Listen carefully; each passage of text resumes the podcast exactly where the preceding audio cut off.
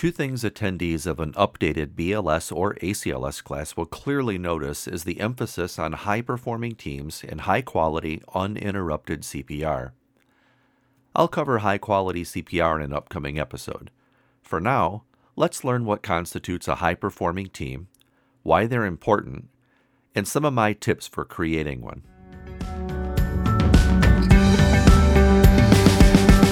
I'm Paul and I'm here to help you pass ACLS. Let's start with answering why high performing teams are so important. Multiple outcome based studies have shown the importance of a team approach to patient care. It's common now to have specialized teams that respond to specific conditions such as stroke, sepsis, trauma, or cardiac arrest because it's been shown that early identification and rapid treatment of these patients improve outcomes. For purposes of this podcast, I will focus specifically on high performing resuscitation teams. In the grand scheme of specialized response teams, many of these characteristics are also applicable. First, teams need to be standardized.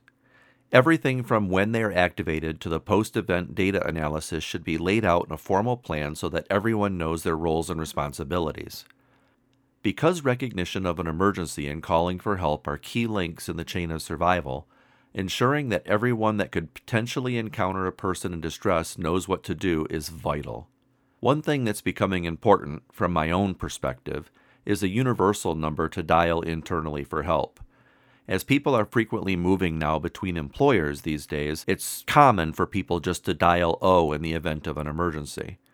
Unfortunately, at many places, when you dial O, it puts you into an automated call tree that's designed for outside callers, and this wastes valuable time in an emergency. Setting a universal emergency number like 2222, training, and labeling every phone inside of a healthcare facility is something that I believe will be very helpful going forward. Resuscitation teams learn and train together. Skills like closed loop communication, CPR coach, constructive feedback, and team leader aren't as natural for some as they are for others. These skills should be standardized and practiced regularly with simulations and impromptu drills. While not part of ACLS, a program that I'm very fond of is called Team STEPPS, which is offered through the Agency for Healthcare Research and Quality. Team STEPPS provides a standardized way of communicating, including how to speak up and provide constructive feedback professionally. Training modules are available for both ambulatory offices and hospital based programs. I'll add a link to AHRQ's Team STEPPS in the notes and on passacls.com. If you're not part of a code team or your organization doesn't use a formalized communication tool, don't worry. The Classroom BLS Review and Megacode practice sessions will provide every student the opportunity to practice team communication. Every member of the team should participate in every Megacode practice. Remember, if you're there, you have something to contribute. Here are a couple tips to keep in mind. The team leader should clearly delegate tasks to avoid inefficiencies such as duplicated work. Instead of saying, This patient's airway is a mess, someone go call anesthesia, the team leader could say, Susan, please call the operator and request anesthesia be paged for a complicated intubation. The second example leaves little doubt to who is doing what and why. Ideally, Susan would then use closed loop communication to let the team leader know that the task is being done by repeating back, Okay, I'm going to have anesthesia Page to help with a complicated intubation. It really is just that simple, but unless you do this regularly, it isn't natural for some people, and it does take a little bit of practice.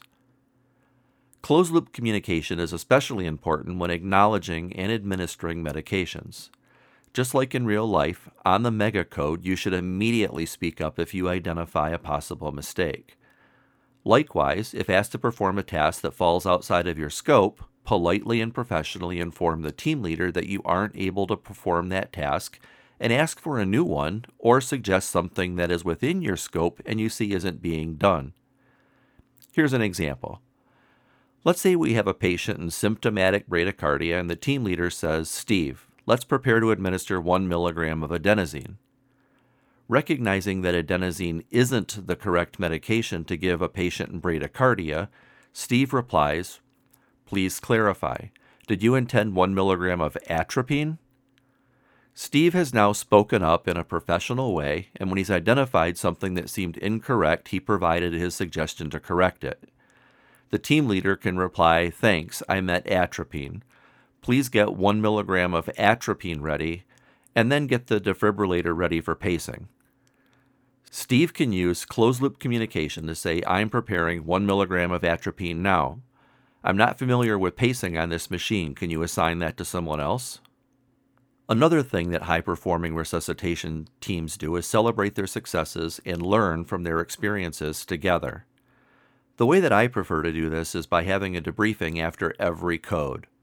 A high level summary can be presented by the team leader, and then every team member should be given the opportunity to express what they believe went well, as well as areas that they think that they could improve on.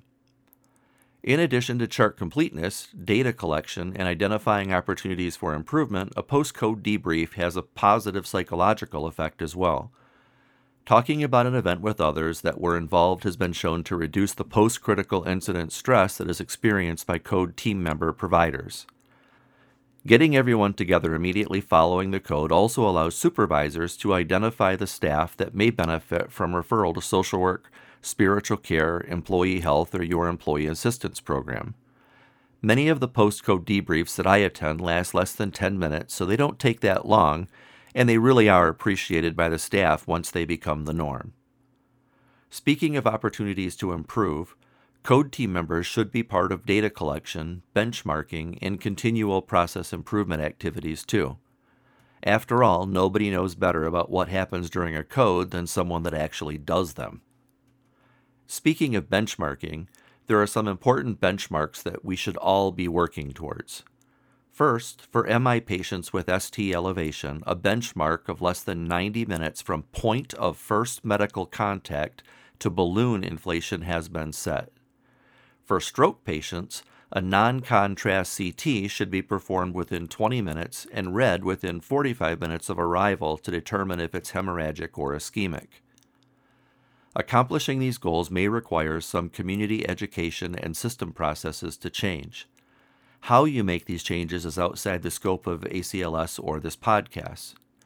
Continuous improvement approaches such as Lean, Six Sigma, or the IHI's improvement framework are all useful.